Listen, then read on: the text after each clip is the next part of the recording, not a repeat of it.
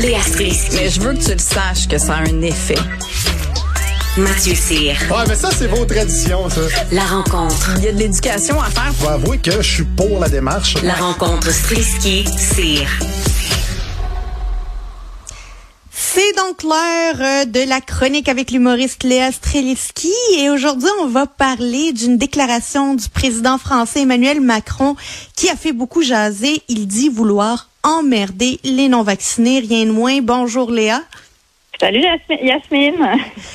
Donc, euh, Emmanuel Macron, est-ce que ça t'a choqué de l'entendre dire qu'il voulait emmerder jusqu'au bout les, euh, les, les non-vaccinés, puisqu'il euh, c'était dans le cadre d'une discussion à propos de l'instauration du passeport vaccinal en France? Ben oui, parce que disons que c'est pas vraiment dans l'ordre de son langage habituel. Je dirais, on n'a pas vraiment l'habitude de voir Macron s'exprimer comme ça. Euh, donc, ma, mon premier, ma première réaction, c'était de me dire qu'il était vraiment rendu à bout, comme on dit chez nous. Mais euh, après, quand tu lis un peu le contexte, tu comprends que c'était dans une très longue euh, conversation de plus de deux heures qui était diffusée sur TF1, euh, une des, des chaînes de télé françaises, et que tu sais, il était il était dans le palais de l'Élysée, puis il faisait une espèce de longue conversation avec les Français, dans le fond.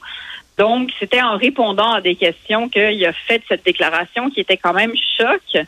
Euh, mais évidemment, là, cette phrase a été isolée, puis là, elle a fait le tour de, du monde, j'imagine, puisqu'on est en train d'en parler de nous, puis qu'on n'est pas en France.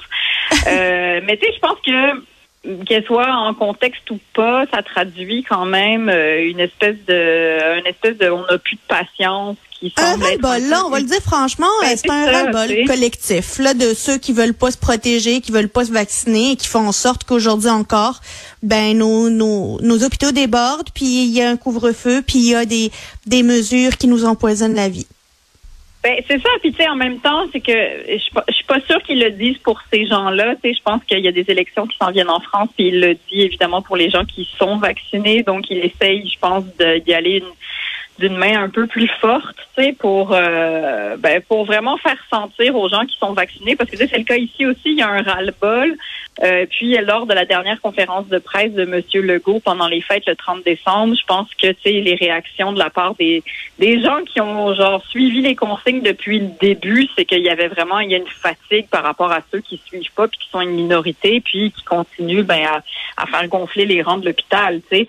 Donc euh, je pense qu'il y a aussi d'une manière complètement électoraliste, c'est une, une bonne idée de parler à la majeure partie de la population qui, qui écoute, puis c'est ça semble être le cas en France parce qu'en France aussi on parle d'un 10% Maintenant, est-ce que c'est la manière de faire? Je pense que ce 10% là, il y a peut-être quelques personnes qui vont avoir peur puis qui vont aller se faire vacciner, mais rendu ici après 22 mois là, on le sait que ce monde-là va pas être convaincu là, c'est non, c'est des purs et durs, là, faut le dire. C'est, ce sont des purs et durs. C'est de l'orgueil. Et c'est pas parce que Emmanuel Macron dit que euh, il veut les emmerder puis d'y aller jusqu'au bout qu'ils vont se dire ouais ok là il m'a convaincu je vais aller chercher mes deux voire trois doses euh, c'est pas tout à fait comme ça que ça va fonctionner et tu as raison de dire que ça s'inscrit dans un discours politique en vue des présidentielles françaises qui vont avoir lieu plus tard cette année est-ce que ces voteurs-là vont se réfugier auprès d'Éric Zemmour, qui semble un peu plus euh,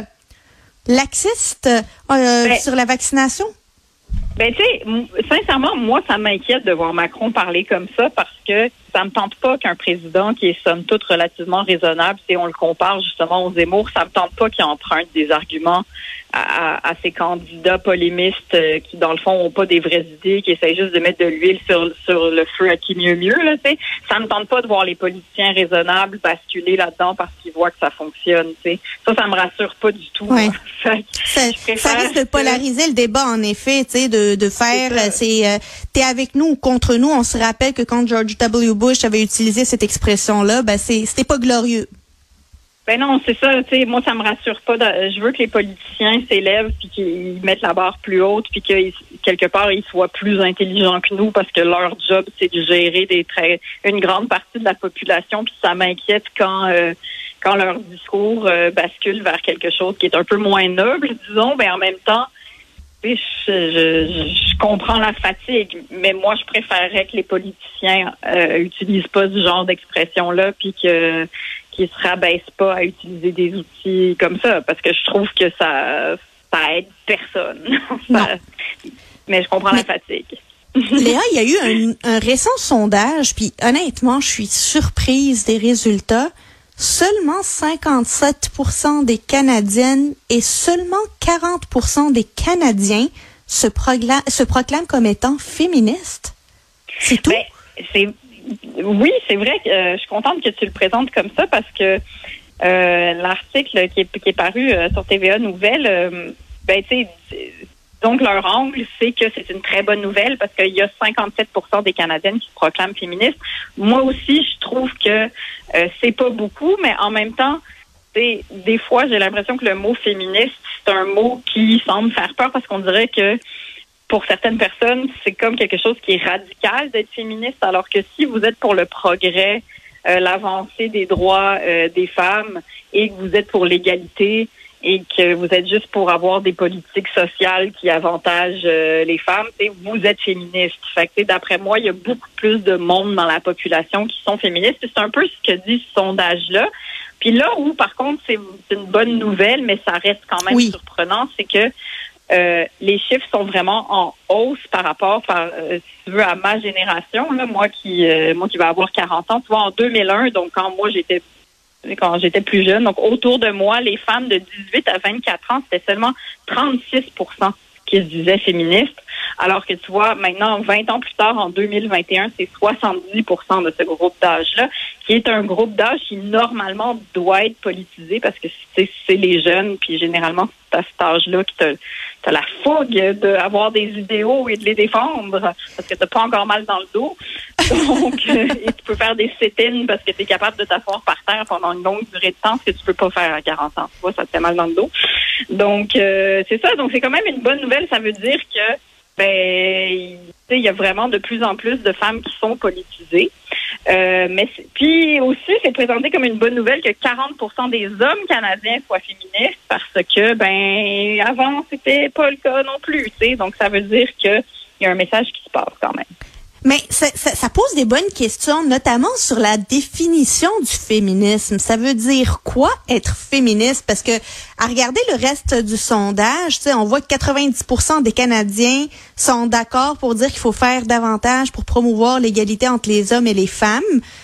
Ben, ben ça veut dire ça, veut dire quoi pour eux être féministe là, entre le 90% puis le le reste des chiffres? Ben, c'est peut-être au niveau des actions, c'est-à-dire que moi, je suis de l'école que tu es féministe à partir du moment que tu es pour le concept. Voilà. Mais c'est pas tout le monde qui s'entend là-dessus. Donc, c'est sûr que si tu poses pas des actions dans ton quotidien, ou bien que tu n'es peut-être pas forcément militant, ou bien que tu prends pas forcément la parole au, au sujet des enjeux, peut-être que tu te considères pas féministe. Mais moi, je considère qu'à partir du moment que tu acceptes le concept d'une société où les hommes et les femmes sont égaux, euh, et tous les genres sont égaux, et que c'est pour les politiques qui font progresser ce concept-là, ben moi j'estime que tu es féministe. Fait qu'on n'est pas loin d'un 100 D'après moi, on a les mêmes chiffres que pour les vaccinés. Tu vois. Il y a peut-être un 10% qui est vraiment pas féministe, mais je pense qu'on vit dans une société qui est quand même largement féministe au Québec. Ben, je pense qu'on est qu'il y a un consensus sur le fond sur euh, ce que veut dire la, les droits, euh, l'égalité entre les hommes et les femmes, mais euh, il y a un certain scepticisme ou une certaine prudence à vouloir s'accoler des étiquettes de féministes, pas féministes, et c'est cette crainte là finalement qui que l'on retrouve dans le, le récent sondage, mais est-ce que, est-ce que le, le, le féminisme, c'est une notion qu'on prend encore trop pour acquis aujourd'hui au Canada ou est-ce que c'est une lutte d'une autre époque? Ben moi, je pense que c'est ce que tu vois, c'est ce que je pensais quand j'avais 20 ans. J'avais l'impression naïvement qu'il y avait beaucoup de combats qui avaient été euh, qui avaient été euh, remportés et que euh, j'avais pas besoin, il y avait des luttes qui étaient finies puis que j'avais plus besoin de me battre puis que justement il y avait un féministe qui était d'une autre époque. Malheureusement, le temps euh, a prouvé que j'avais tort et que Simone de Beauvoir avait raison quand euh, elle disait que là je paraphrase mais qu'il suffira d'une crise économique, religieuse ou sociale pour que nos droits nous soient enlevés. Et c'est vrai, je veux dire on a vu pendant la pandémie qu'il y a énormément de femmes qui ont travaillé de la maison ou qui ont arrêté de travailler pour s'occuper des enfants ou pour s'occuper du quotidien parce que c'est un réflexe, parce que c'est ce que les femmes font, ou bien qu'elles n'ont pas encore le salaire, euh, elles n'ont pas le salaire euh, primaire dans leur euh, dans leur famille, ce qui fait que c'est le monsieur qui continue à travailler, puis la madame, puis là c'est très hétéronormatif mon affaire, mais et c'est la madame qui reste à la maison, tu sais. Donc on a vu aussi des débats sur l'avortement encore en pleine campagne électorale fédérale où est-ce que on est pour ou on est contre l'avortement. Moi, j'arrivais pas toujours pas à croire qu'on se pose encore cette question-là aujourd'hui, euh, euh, alors que le débat a été fait et largement débattu et on a, on est passé à une autre étape, mais il faut croire qu'il y a encore des courants qui veulent nous ramener en arrière. Ben oui, puis je veux dire, si tu regardes les États-Unis, euh, sincèrement, c'est complètement absurde. Leur, leur, accès à l'avortement est tronqué de jour en jour. Euh, fait que, tu vois, donc malheureusement, oui, on est dans une société euh, où est-ce que le féminisme semble être un concept qui est accepté, mais dans les faits, la réalité, c'est qu'il faut toujours un peu checker d'un œil qu'il n'y en aurait pas un qui tenterait de remettre le débat de l'avortement sur la table. Il faut toujours checker que euh, notre société relativement patriarcale fait pas que, oups, dès qu'il y a une crise, les réflexes reviennent, puis les femmes perdent des droits, puis ça passe dans le moulin, puis personne s'en rend compte. sais. Donc euh, voilà, je suis désolée de t'annoncer que c'est une lutte.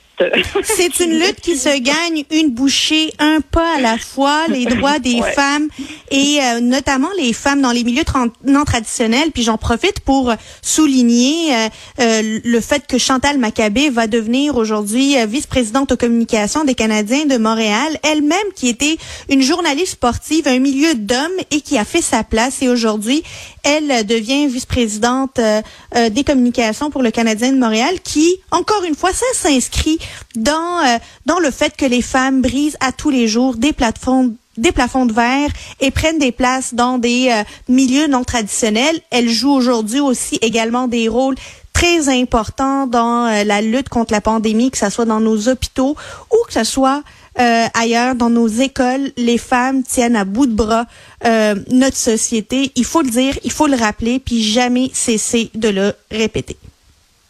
Absolument, c'est bien dit. Et vive Chantal Maccabé. Puis c'est important aussi qu'il y ait des modèles, tu vois, parce que ça, ce qui arrive, c'est que quand une femme atteint un nouveau, euh, une, nouvelle étape ou une nouvelle sphère dans notre société ou dans notre milieu professionnel, ben il y en a plein derrière qui se disent, ben tu vois, c'est possible. Chantal le fait. Ça veut dire que moi aussi, je pourrais le faire, quoi. Donc c'est aussi c'est très important la représentativité. Léa Streliski, merci. À demain. À demain, Yasmine. Salut. Bye.